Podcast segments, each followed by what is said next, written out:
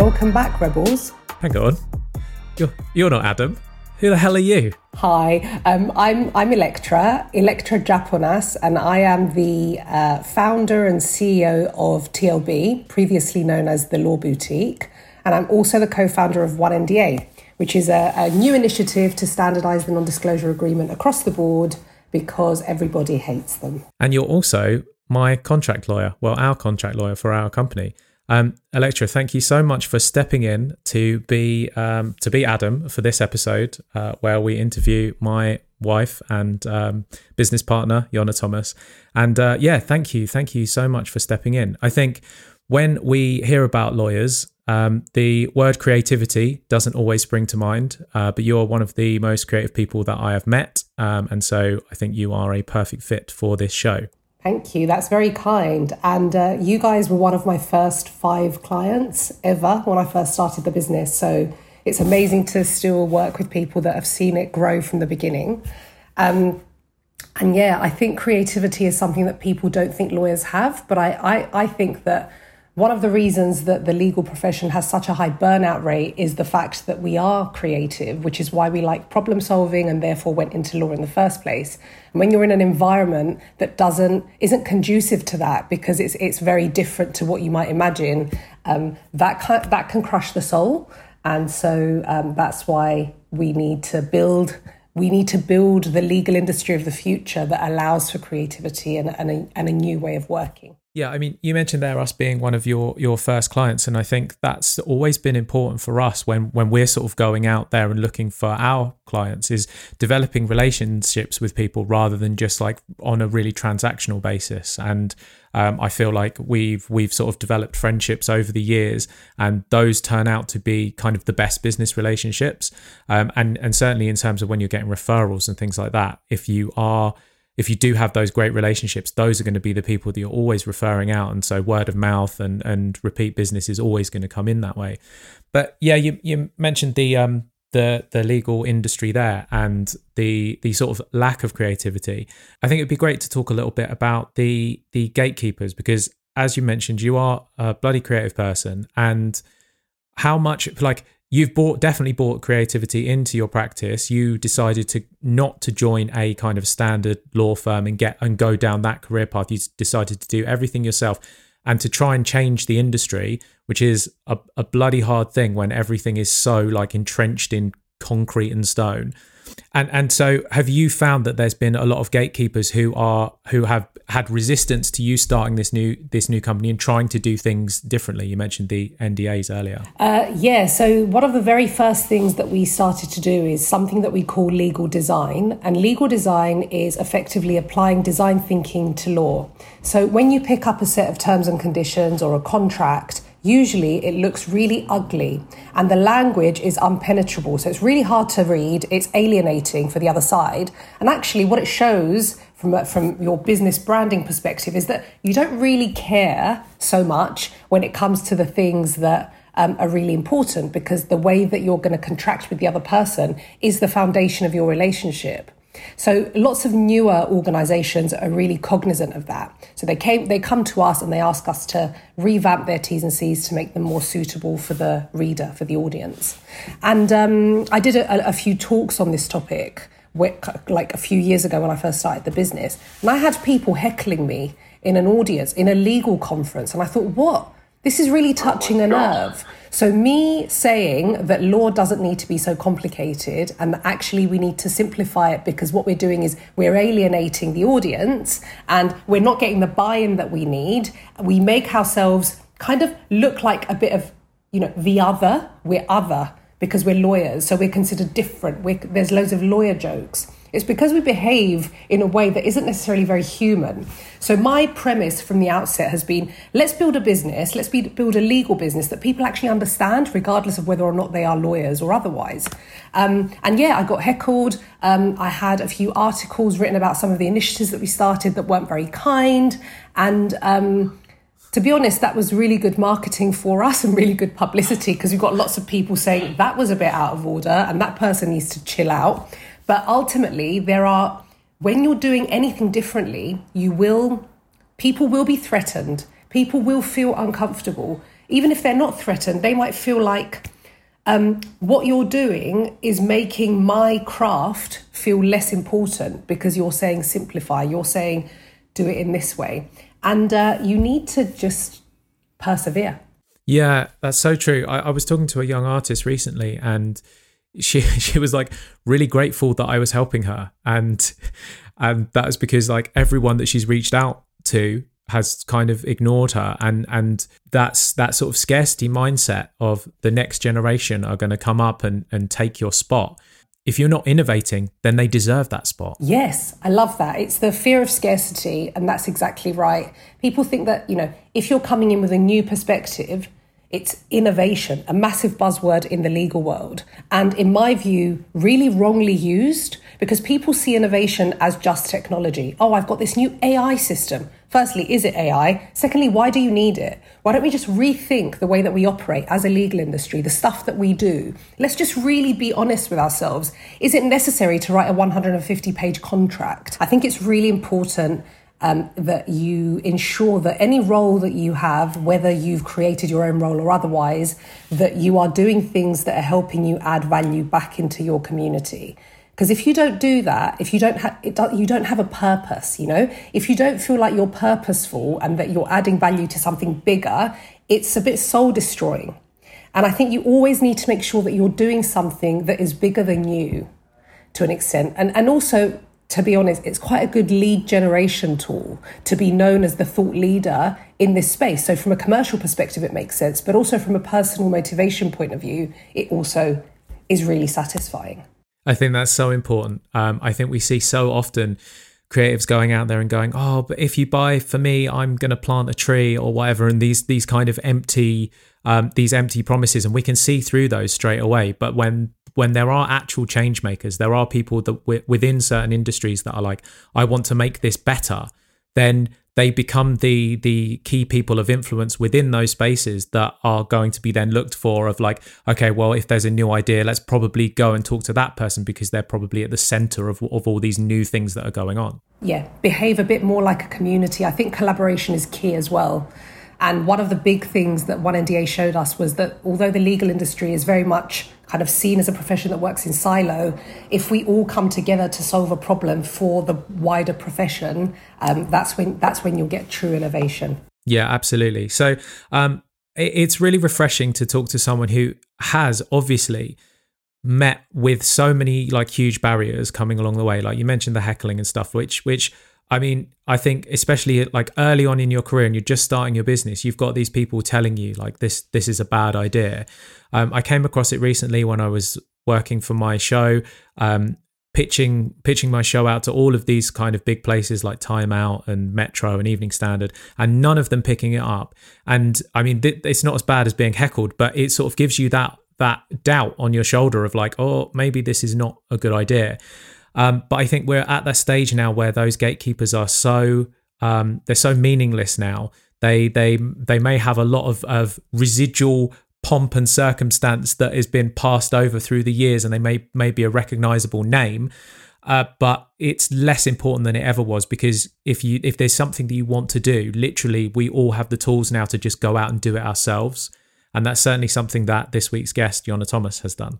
Absolutely. I think what Yona's done is amazing because she's she's such a self-starter and even though she may not have had all the infrastructure around her to enable her to go out and do it in the most seamless way, she used all the tools that she had to get her voice heard, um, to get in touch with the right people that would support her to get everything that she wanted out. And what she's done is just absolutely admirable. Yes, so this week's guest is my lovely lady wife, Yona Thomas, who has an incredible show. I know a lot of you guys came down and saw my show. It's in exactly the same building. So if you are in London, head to 33 Boundary Street, the depot, uh, to see what Yona has cooked up. It is an amazing show. Very proud of her and had a really fun chat. This was uh, a really great interview. I think there was lots of tangible advice in this one. Thank you so much for having me. It's been an absolute honour.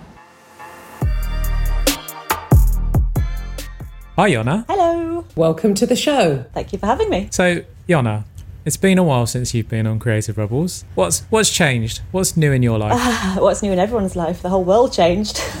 Lockdown happened. I was saying to someone earlier actually that um, the night that the first lockdown was announced and everyone started scrambling to the supermarkets for food, um, and you and I just looked at each other and went, "You go to the paint shop, I'll go to Cowling and Wilcox, I'll get canvases, you get paint," and we just kind of bought all the creative stuff that we could find, just thinking, well, we're going to be in the house for three months. We're going to we're going to have so much time for creative projects. It was funny when the lockdown was first introduced, wasn't it? And they just said three mm. months, mm. and everyone thought, well, I can do three months. That will be like a nice little holiday. And so yeah, we were definitely that's a chance to be creative. Let's go and grab some some art art supplies. But yeah, then eighteen months later. Well, yeah, I mean, it, it did kind of work out that way for you because you were instantly furloughed because there was nothing for you to do at work. So you did have quite a bit of time to be creative, and you've been painting lots and doing really well. We furloughed everyone but myself to start with, just as someone to kind of keep things ticking over. And it soon became apparent that even though there was no kind of paid work coming in, there was still lots of work to do, and I was working longer hours than I had been before lockdown. But I just got really jealous of everyone who had all this creative time on their hands. I had loads of friends who were just like, I'm on furlough, I've started a patchwork quilt, or I was just like, that, oh, I want to do that. Um, and I love my job, you know, I love my job. I was still itching to do something for myself. Um, so I just started staying up later and started off by basically putting myself back on foundation course. Um, I started painting and embroidering, and just trying a bit of everything. And before I knew it, I'd kind of designed a range of products. I don't quite know how it happened, um, but I started designing things that I was really, really happy with, and it all kind of came together it's I don't actually remember the designing process. It's almost as if like it just came to me. Like it wasn't. It was a thing that happened, and now I, now I have to make them. It sounds really weird, but I don't remember how the ideas came to me. They just did. And so I decided that I was going to launch a range of products at London Design Festival this year. Products? What kind of products are you talking about? Stupidly decided that I was going to create seven products in my first show. So I have a set of stacking stools, I have a mirror, I have some fabric and some wallpaper and some cushions. I have a set of nine modular rugs that fit together in several different ways, and I have some hand cast tiles that also are modular and fit together in many, many different configurations. I think you ran through that super fast. um, the stacking stools, for example, these stalls look like something out of Charlie and the Chocolate Factory. They're like absolutely incredibly designed, and you've had those fully manufactured, and you made prototypes, and like I mean, you went deep on every yeah. single product that you've that you've released. Yeah, I think that's been the kind of the, the biggest learning curve because um, I've you know I, I, am a designer. I've been a designer for years. Um, I do lots of the designing for for us at Graffiti Life. Um, I've always made things, I've always built things, I've always been really practical, but I don't have a product design degree under my belt, and I found that really quite hard. And I said to you loads, my David, how I just wish I had a tutor to ask questions to because things like, I designed a really lovely pattern. Well, I think it's really lovely. I designed a really lovely pattern and I was determined I wanted it printed on cotton velvet. And I knew this was possible to do in the UK because I know that there's somebody who, like, there's a company that sells cotton velvet printed in the UK. Um, but I couldn't find them. And when you're not kind of in the industry and you don't have those contacts, it felt like I was hitting a load of like closing doors. Yeah, it sounds like the journey of an entrepreneur starting a completely new business where you've got to upskill on every corner on things that you don't even know. Yeah, how what did you do? Did you Google it? Yes, I did lots and lots and lots and lots of Googling. I've spent I think I spent about six months Googling. Um, I called people, I asked people, I quizzed people, I um, reached out to people on Instagram. I, I, I, do you know what? It, it's just down to finding the right people because you can try and try and try and get nowhere for six months and then you find the right person. So for example the rugs um, they're they're pretty big. They're handmade by me and there's absolutely no way that I was going to put that much work in and have acrylic wool. It had to be 100% wool. Um, and it had to be the right colours and it had to come on cones and finding 100% wool in the, the, the kind of the nine right colours that I wanted um, on cones in the UK literally took me six months. And when I found the guy in Cornwall who sold me the wool, he said, No, no, I think I'm the only person in the UK that does in this range of colours. And I was like, Oh, I literally found the only person.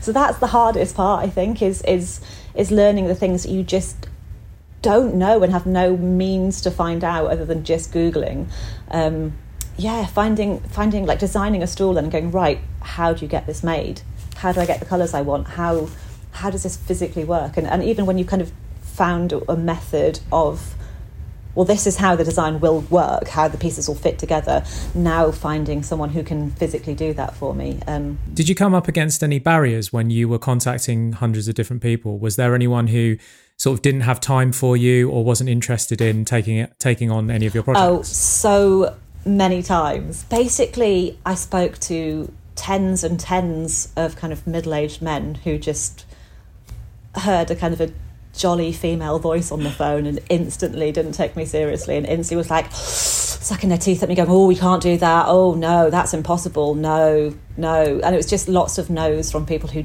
just didn't want to know and that's fine you know people do what they do and they can't you know they don't have to take work on but there was just it felt like a lot of people just really not taking me seriously. I mean it is surprising as an entrepreneur myself it's surprising to hear how similar that journey sounds to starting up a legal company. So it is weird because when i started up i also was in a position where i kept asking people for support and most of them are really helpful but in lots of instances they just don't um, they don't they don't necessarily have the time for you how do you pick yourself back up and go back out looking? Dial up my personality. Interesting. I think so. So instead of kind of toning down and trying to be more kind of like what they'd expect, and yeah, uh, I just kind of supersized it, and I'm like, "Hi, it's me again," and just went really super jolly and like kind of took people by surprise. And I think occasionally it worked in kind of disarming people a little bit. So, oh, here's this crazy girl yeah. again. Yeah, you sort of have to become a bit more assertive as well, don't you? Sometimes to a point where it's outside your comfort zone, but you don't you don't have a choice because otherwise you won't be heard. Definitely, and I think that's been the hardest part, apart from the research and the the, the learning curves, relying on other people for things. Mm the, the bits of the projects that have gone the most wrong, and every project has things that go wrong, is inevitable when you're kind of trying to cram two years of work into eight months. I always knew that if I run out of time or if, you know, I've got a certain amount of work to do, if I have to pull a few all nighters, I'll know I'll get it done. But when you're relying on other people, you know, we had a few things that were delivered back and they weren't done properly, just not quite up to standard. And then you have to kind of phone and have awkward conversations with people. And that's hard, you know, phoning up and saying what you've done isn't good enough. And I find it really hard kind of relying on other people. I know that what, if I'm relying on myself, I know I'll get it done. Relying on other people was quite hard, especially when the work's so personal and it's you know it's my it's my debut product range. I think the real takeaway here is is the perseverance and the keeping on trying because you you may get through. Uh, there's certainly a lot of gatekeeping, and it sounds like both of you have experienced that in your career of people who are just really like holding on to the secrets and they don't want you to become a threat so they're not going to help you along along on your journey which I mean for me seems like the most backwards way of doing business that there is. I think that that new faces and new ideas are are good. I mean it's good to shake an industry up because I, I, I mean even if it's your competition like competition makes you stronger. And it's only when we sort of in our business when we got fierce competition that was when we really like upped our game and started being much more creative with the stuff that we were doing. But um so there's obviously the, the certain amount of gatekeeping involved but there's also like people are really busy and like sometimes you just catch someone on the wrong day. And so that that perseverance of like just keeping on going and and it's funny so your your wool supplier and he's the only dude in the whole of the UK and I'm guessing he's probably been established since, I don't know, 1970 or something. He's probably been in his business a long time. He probably doesn't have any search engine optimization because he probably doesn't need it. So when you're doing a Google search, it's going to be really hard to find those people. So then it becomes a case of like networking, like trawling through forums, like really physically going out there, like like almost walking up and down the streets. It's like find the people that might know and ask. Yeah, them. it really was entirely like that, and um, one of the hardest things, like I said earlier, is finding somebody who prints cotton velvet. I'm not in the textile industry, and finding somebody who does do that and then getting them to take me seriously enough to print off samples for me and do tests and that kind of thing. You know, finding that person in the first place. Um, we had to ask a previous uh, podcast guest, uh, Wayne Hemingway. Um, and it was actually his advice in the end that, that found me this this factory. So it really is just kind of asking everyone and like finding out by any means. Going through the Rolodex in your head and thinking like who might know someone because I think 6 degrees of separation is really real and you probably know someone who knows someone who's going to be able to help you. And and what you mentioned there I think is really important about being taken seriously. You're phoning up and it's quite um, understandable for them to just go, "Who are you? I've never heard of you," and and not take you seriously. You have to understand that people people have money to make and businesses to run, and a newbie to the scene is, is kind of small fry, but at the same time, I guess it took a certain element of stubbornness. It's it is stubbornness. It's um, I got the bug at the start of lockdown. I got jealous of everyone else, and I decided that I was going to do something for myself. Which, you know, I've been running um, our business with you for 11 years. Um, and I, I love my job as well, you know, but I always felt like I was doing it kind of with you and Adam, for you and Adam. We're building this thing together. I think it's incredibly important to have your own creative outlet if you're, especially in, a, in you know, we're, we are the creative industry. We are a creative agency, we're a creative production house. All of our team members have their own creative outlets outside of the office, and I actively encourage that. Um, I think it's really, really important. And I, I, I just really strongly feel that being creative outside of your full time job, even if your full time job is creative, just brings such like a wealth of informing to your day job you know? Since i've been doing this i feel like i've been way more creative in my in my full-time job. Yeah. I think that so in the legal industry burnout is very high. Burnout rates are really high. And that's because we don't always get the opportunity to exercise the creative parts of our minds. But actually, to go into law, you have to have a creative element because it's all about problem solving. And yet you go into the profession and there's no outlet. So you find yourself feeling really stifled. And that's one of the reasons I left it and I started my own business. And I'm still doing law, but not in the same way. And um, I actually had a hypnotherapy session the other day because I have a public speaking phobia, even though I'm fine on podcasts obviously. Um, I so I did this hypnotherapy session. And he said to me, "If you're a creative, you need to have a creative outlet. You need to make time because that will settle your anxiety just more broadly." And I thought that's so interesting that even even when it comes to your anxiety generally or, or on specific things, how you spend your free time will inform how you behave more more broadly. Completely agree, and I think that's why. Um, so my, my company is called Styled by Night um, because everything that I do is at night, or you know, annual leave or weekends, all the spare time. Um, but yeah, I, I and with Styled by Night, I, I really want to kind of encourage people to be creative, even if they can't be in their full time job, just to start a patchwork quilt or an embroidery or something.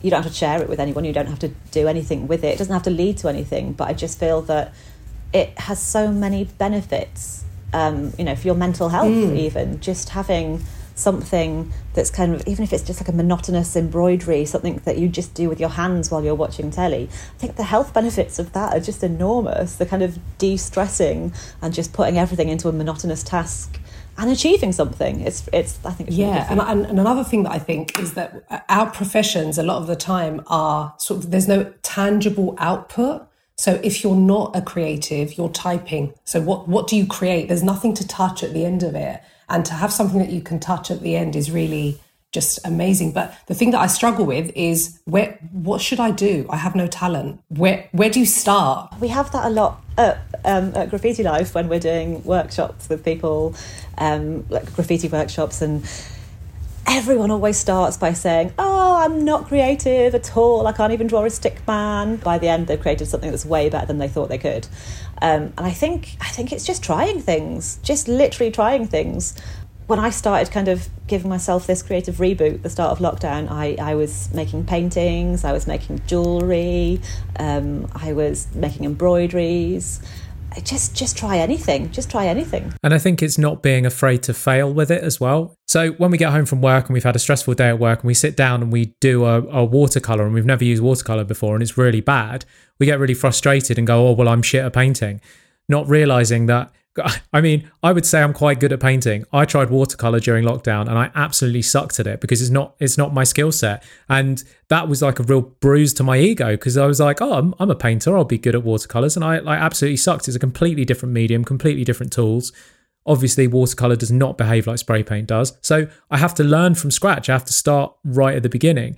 And I think, Electra, you said what a lot of people say is like, oh, I haven't got any talents. But like, if you're if you're creative and you're a problem solver then there's a problem right in front of you that like let me work out what i can get good at because no one's born good at everything or yeah, really good at anything. very true. I think you're right though. You just sort of think if i'm not good at it i probably shouldn't attempt it. But actually the purpose isn't performance. The purpose is let's do something that is a creative outlet. And and when you're trained in a specific way which we are as children in this system um, you it's hard to get away from that yeah, absolutely. And I have to say, like looking at Yona's work, like I'm so impressed at this. Like this is a debut range, and obviously I'm a little bit biased, uh, but um, but looking at this work, uh, if I take myself out of like Yona's business partner and boyfriend for the past 11 years, if I take myself out of that role and just try and look at it as objectively as possible, when I look at these stalls that uh, that arrived the other day, like they you could find them in the lobby of the Hilton when I look at these rugs, you could absolutely walk into any sort of, I don't know, like swanky up to up market restaurant and be greeted at the door by like these beautiful rugs. Like they just they just look completely legit.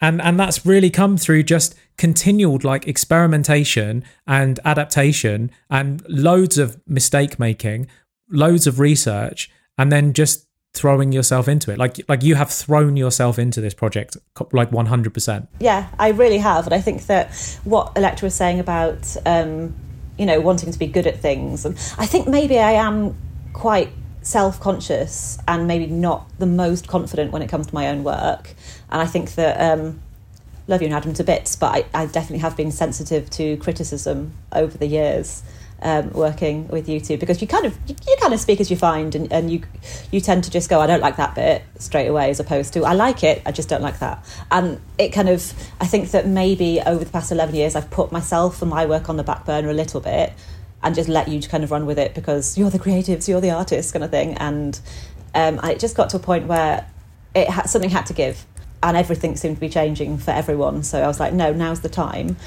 so yeah, I did really throw myself into it. It kind of felt like it's now or never.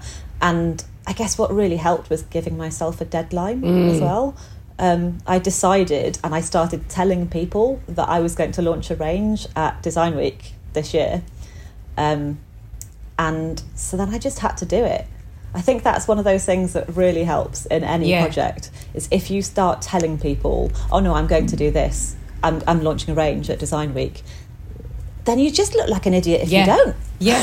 so you just have to do it. Throw yourself in the deep end. It really helped me. I think deadlines are so good for me. Yeah, I think what you did there is you made yourself accountable to ensure yeah, that you absolutely. delivered. Yeah. And it was a conscious decision as well. I first told, um, we were having a Friday drinks Zoom call with the team, and I first told everyone on that, and I was like, oh, sugar, now I've actually got to do it. Because if I tell the team that I'm going to do this, then I ha- I really have to because I can't I, I can't set that example. I think that I think the language is really important there as well because so many people will say I'm thinking of doing this thing or uh, at some point I'm going to do this thing and all of this kind of wishy-washy language that gives you an out and I think so many people do that and it's as soon as you declare I am going to in September I will be launching and really be specific with your times your dates and and your intention that's when you're that's when you when you really do put yourself on the line and yeah and you do look like a, yeah. a wally if you don't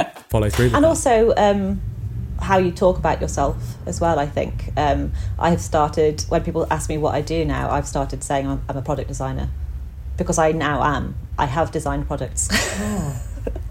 as soon as you design your first product you are a product designer and i think that more than just kind of showboating i think that's just for your own brain mm you know starting to build that confidence within yourself? Um, well uh, Yona you've, you've always been my fashion icon. I mean you look you always look amazing. And I think that the products having seen pictures of them they are very reflective of your personal style.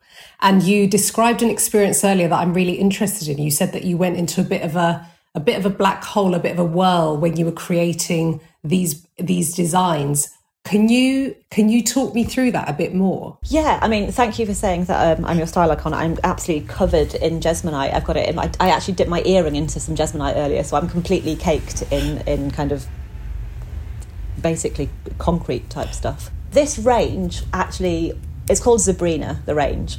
Um, and it's called Zebrina because it's all inspired by a plant that I um, when lockdown happened, I, I, did not have green fingers at all, at all. Um, and we were leaving the office, and I looked around at all of the um, the lovely plants that, that our colleague and, and very, very big help on this project of mine, Matt, um, had been lovingly tending these plants for a long time. And I looked around at them and thought, shall I take them home? I'm only going to kill them. Well, I guess they've got as much chance of survival at home with me as they have in the office on their own. So let's give it a go. And one of the plants I took home was this plant called a Tradescantia zebrina. And I just kind of fell in love with it a little bit. And I started drawing it. I made a painting of it. I then turned it into kind of a more kind of graphic illustration. And then that became a repeat pattern. Um, and then I was like, oh, that that would make a really nice fabric. And then it became a fabric and a wallpaper. And then I designed um, I designed some things that kind of complemented it. Um, and before, before I knew it, I had a range of seven products that were all kind of inspired wow. by this painting I did of a plant that I might not have taken home for lockdown. Um, and the, the, the product range around it it's not all floral. It's the the, the, the wallpaper and the, the, velvet are floral, and they're on a stripy background, and all the other products are kind of pulling the colours out and the stripes. Um, and yeah it just it just happened really really naturally. And i kind of felt like it must be right if it's just flowing out like this. It felt like it was something that already existed that kind of wanted to get out through me as opposed to me designing it. And i feel like when something feels that right it must be it must be meant to be. Yes. You know? I don't mean in the kind of a mystical way. I just mean that I think that that is the sign of a good design process. It feels like it's kind of flowing that well. I always say that this in business as well. When something feels too hard, it's not right. There's a difference between resilience and grit and perseverance and something feeling really frictiony. And I think when the friction's there, you sort of need to listen to that. And when it's not, you should flow with it and allow yourself to take those risks, which clearly you have. And now you've created a whole range, which is insane. And it was hard, but you're right. There's a difference between friction hard and something that doesn't feel right in your gut, and something that is really like well type 2 fun isn't it it's the it's the the the really really hard stuff that when you get through it you really feel like you've done something and achieved something yeah, I, I think if you'd have sat down and said, I'm going to design a whole range of products and there's going to be a wallpaper and stools and rugs and all of this stuff, you wouldn't have done it. But what you did was you just listened to your intuition. You you you decided, okay, here's a lockdown, here's some art equipment.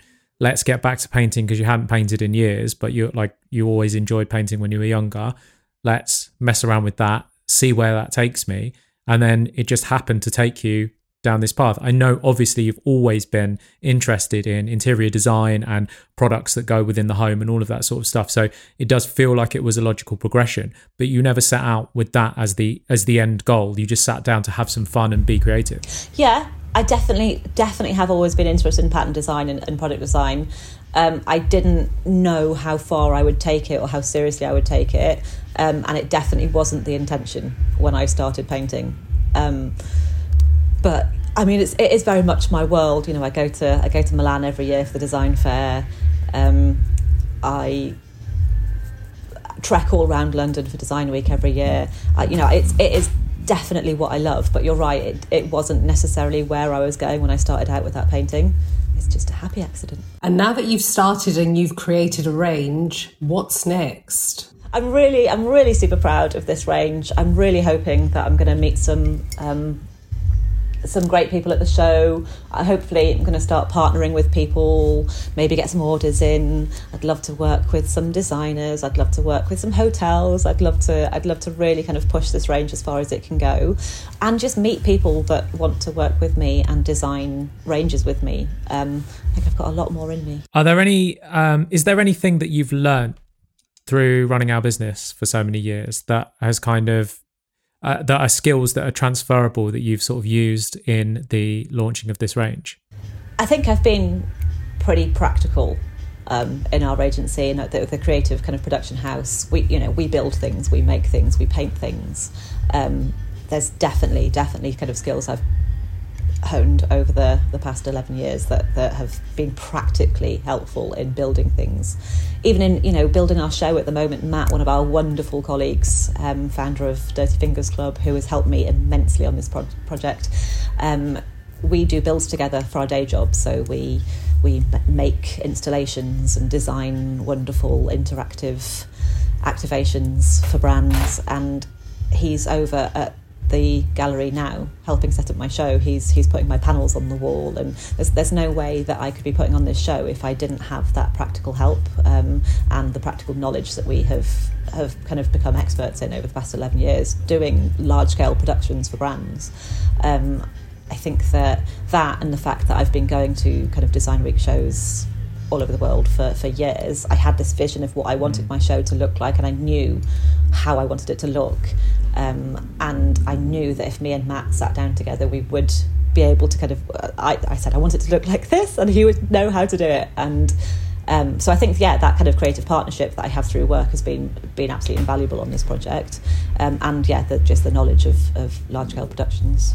When you think about projects that we've been involved in the past, like one of the key things is knowing that it has to be an experience and that it can't just be about the work. There has to be some sort of element and you've really brought that into your show. Yeah, I think that that's something I was saying to Matt just yesterday. Actually, was I, I often get quite frustrated going around um, trade shows and, and furniture shows and, and design weeks because it seems so obvious to me that what you want is for people to come to your show, photograph it, share it.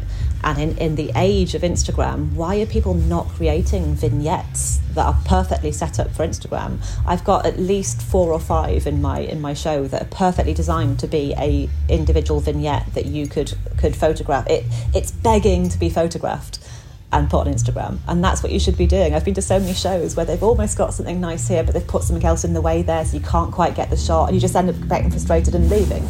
Um, and lots of people go to these shows just for the sake of finding fodder for their Instagram because they're passionate about design. I did it. I've done it for years. Go to these shows That Styled by Night, the Instagram. Um, I have started off as sharing design. I still share design that I love. I think there's some like great amazing work that people don't see enough of. And so I go to shows, I post things, and I get incredibly frustrated when the designers of the show don't make it easy for people to share their work. And so hopefully that's what I've achieved with the show is that everywhere you look, there's a little vignette that you could photograph and share. Mm. So I think that's definitely something I've learned over the years. That's interesting, isn't it? Because um, there's a different way now uh, that wasn't that didn't exist sort of five, seven years ago uh, for sharing content, and content in this instance includes whatever you've produced. So if you're not if you're not optimizing the way that you're exhibiting your product, it will hinder your ability to market it in the way that you want to. And I think that sometimes you need to have that business acumen in any area so that you can think, okay, cool, I've done this thing, it looks beautiful, but where's it going to go? And how do I optimize the way that I present it in order for it to be as successful as possible? So that is definitely a transferable skill, isn't it? And I think you can carry that on with any creative practice. It's like if you do spoken word, and normally you're doing it in your kitchen like what's the beautiful backdrop that's just going to capture people in the first 3 seconds when they when they're scrolling on TikTok or wherever you're putting your videos out. Like how can you get people involved and, and grab them into your into your sphere capture their attention so that you can like show them what you've it's made? branding. It's branding. Yeah i'm sat in front of a mural that i uh, designed now in fact. But um, no you're right. It's um, it is branding and it, it's it's pushing pushing everything that you do and letting it, people see it every opportunity. Um, I even had um, I've had a suit made in the fabric that I designed that I'm going to wear on opening oh night, God. and I was just uh, you know it's it's lovely and it's gorgeous and I'm, it's such a treat and it's a real indulgence, but. I just keep saying to people, it's branding, it's branding, it's marketing. It is. what you were saying earlier about um, this didn't exist five to seven years ago.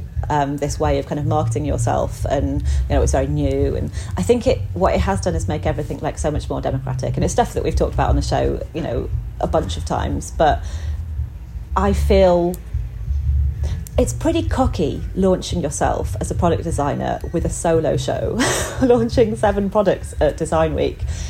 And I feel like that almost couldn't have happened a few years ago either. You know, it's, it's, something that could be frowned upon within the industry. You know, you, you, have to work your way up. What what school did you go to? Where did you learn? What who did you work for? Where did you know? And it's it's same as the music industry and loads of other industries.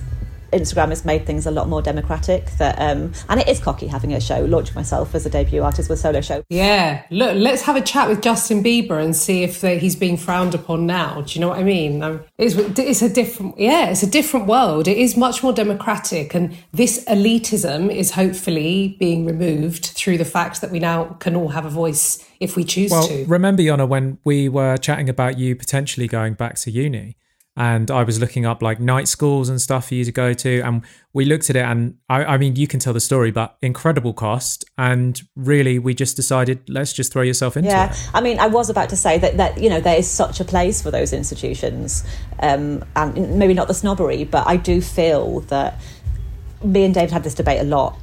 Do I need to do a course, or do or can I do it? Can I learn on my own? And I, I have. It would have been a lot easier if I had studied product design and had people I could kind of draw on their their wealth of knowledge.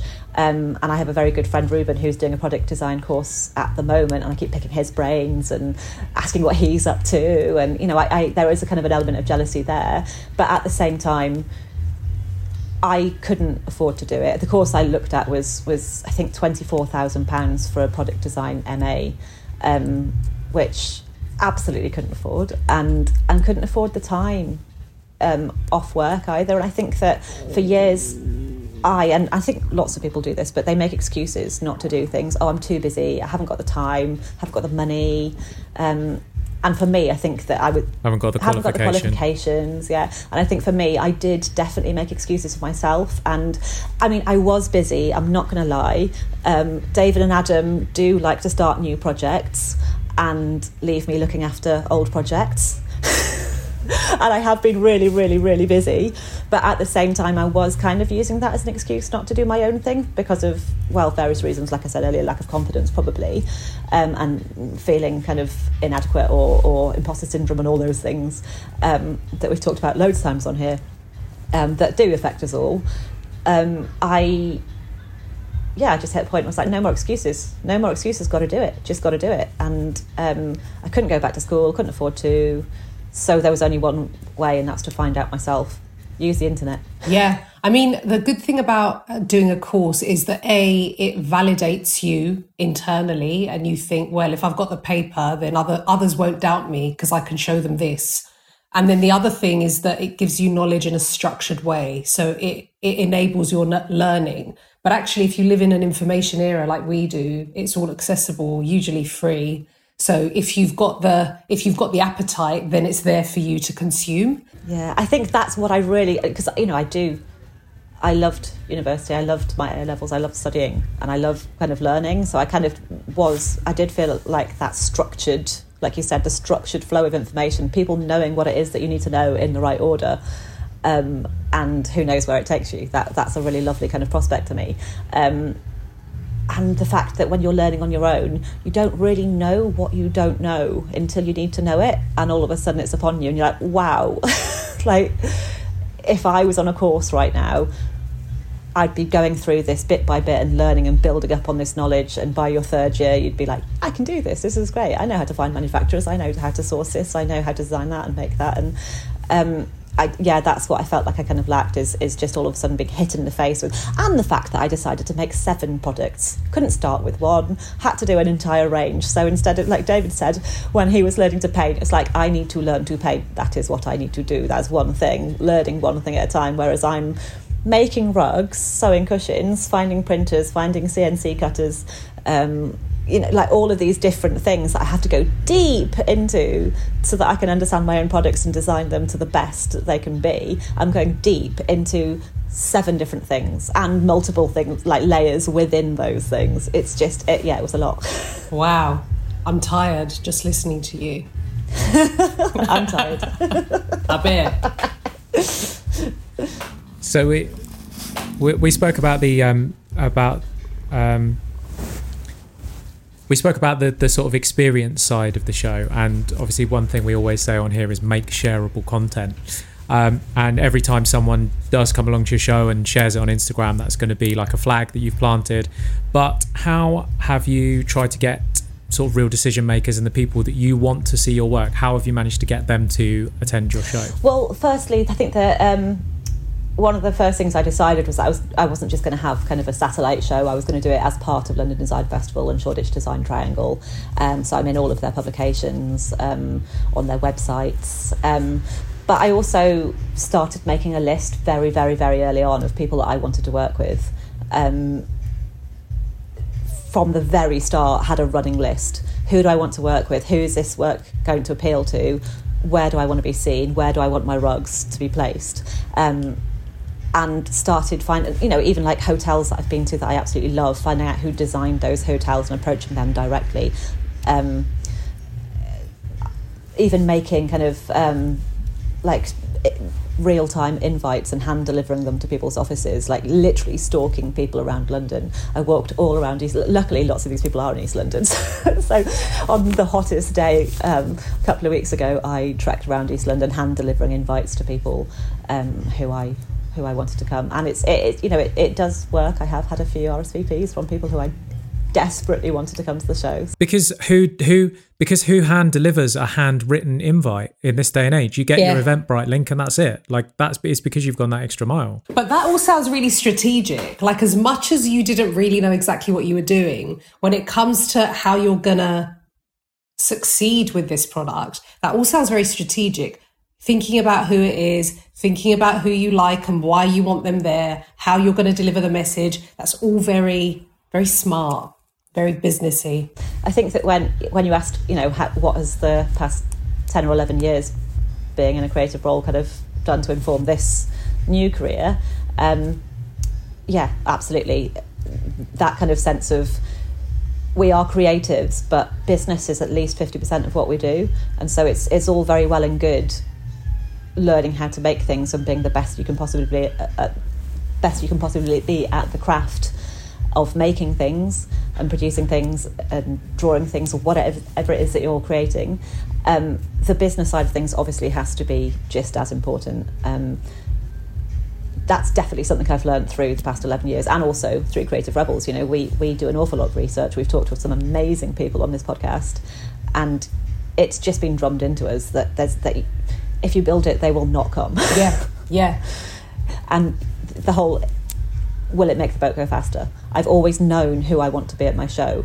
Every decision I make, I'm doing it with the long view. Will this help me get that person as a client? Will that help me work with there or be stocked by this place? Um, so yeah, I think the yeah the long view is, and also the the personas that you're creating in your mind. What I'm doing and the way I'm doing it. Will this appeal to this person? And when you've got an individual in mind, um, it's just so much easier to design something that's effective because you're not just thinking about this faceless audience, you're really pinning it to an individual, to a human being, and you can uh, create things that appeal to them. Now, you struggle a little bit with social media. What are your hang ups? Because I think they're probably very similar to a lot of listeners. Um, time is my only hang up with social media. I, I, I have no problem with kind of putting myself out there. A lot of people find Instagram quite taxing and quite um, um, quite difficult and exposing. Um, I, I actually don't mind any of that. Um, I love I love Instagram. Um, met some great people through Instagram, have some great friends through Instagram that are coming down to the show. I, I, I don't struggle with any of that. I just struggle with time. When I have a deadline and it's a choice between finishing my rug and getting getting the back glued and edged tonight before I go to bed and sitting down and putting an Instagram post out. Much as I just said, it's 50 50 and you have to do these things, finishing the, the actual work will always come first. Um, so, yeah, time is what I struggle with. I, um, social media. I hate Instagram. Yeah, do I find you? it stressful. I find the way that I consume the content on there sometimes quite stressful. Going through the stories, it's like, what am I doing? I'm just, uh, just stop hitting me, but I can't stop. And then when I'm doing Instagram, I don't know what to do. You know, there's no, I, I think I want it to look really perfect, but I also don't want it to look contrived. So there's a bit of a tension in my head about how I do it properly. Well, you know David's motto published is better than perfect. True. Yeah, published is better than perfect. I, I live by that. I really think I think it holds so many people back because they want they want things to look um, a certain way. And although it's very nice to land on someone's page and they've got all of their grid aesthetics looking very sexy, really what matters is the content that you're delivering to people as they're scrolling. So they're they're not going to see what happens on your page. You've got to capture them. And, and I mean, Instagram is increasingly moving towards video. So I would say be making videos as much as possible, capture people in the first couple of seconds of those videos. And then it's the content, it's the the creative that is the variable. It's it's if you're delivering something that's going to educate or entertain someone and you're doing that frequently, you're always showing up, they're seeing your stuff regularly, they know that they can rely on you. Because I, I was, uh, I think I was saying this in an intro recently, or maybe it was in a discussion with someone. Because I've because I've just had my show, I've had so many of these conversations. I can't remember where they were happening, but um, I was talking recently about how it's so easy to follow someone, but yet we're also protective about how many people we do follow. Because as soon as you click that follow button, you're then inviting them like you're going to be giving them your attention and your time and your attention is really valuable. So they people need to see that you're not going to let them down that you're going to be constantly entertaining them with the shit that they want to know about.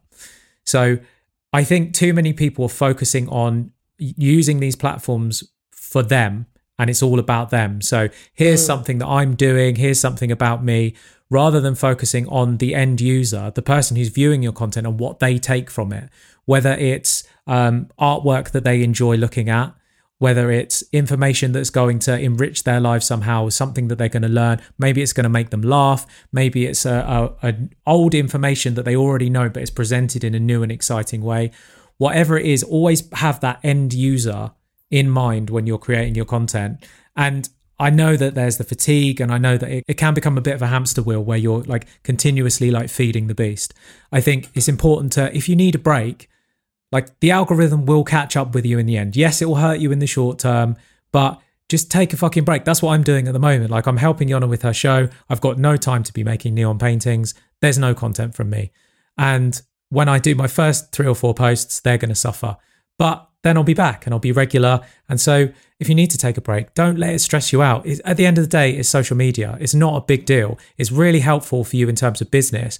But there's so many businesses that are thriving that don't have mm. any social media accounts. Our guy selling wool in fucking on uh, our guy selling organic wool on on cones. Yona, is he killing the Instagram game? Is he doing reels? I, he is on Instagram, I but I don't think particularly active by the looks of things.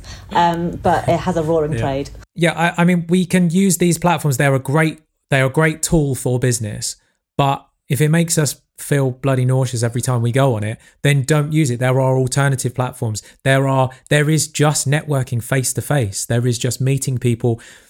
Basically, your goal is to become oversubscribed, and we always talk about Daniel Priestley's book on this show. Um, your goal is to have more people that want your service than than you you can currently tend with.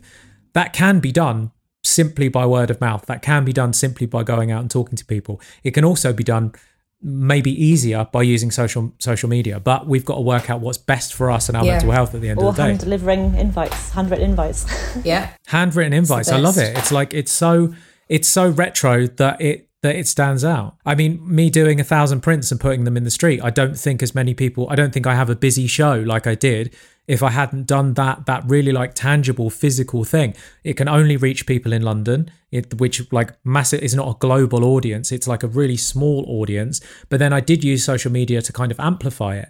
And then I got messages from people who were in other countries who were saying I was following along this journey. I was seeing people discover it in East London, which is a place that I've never been to because I live in Australia or wherever it was. So people were still being part of it. But for those people in London, the people who actually physically held a piece of my artwork that they'd been out searching for and they found.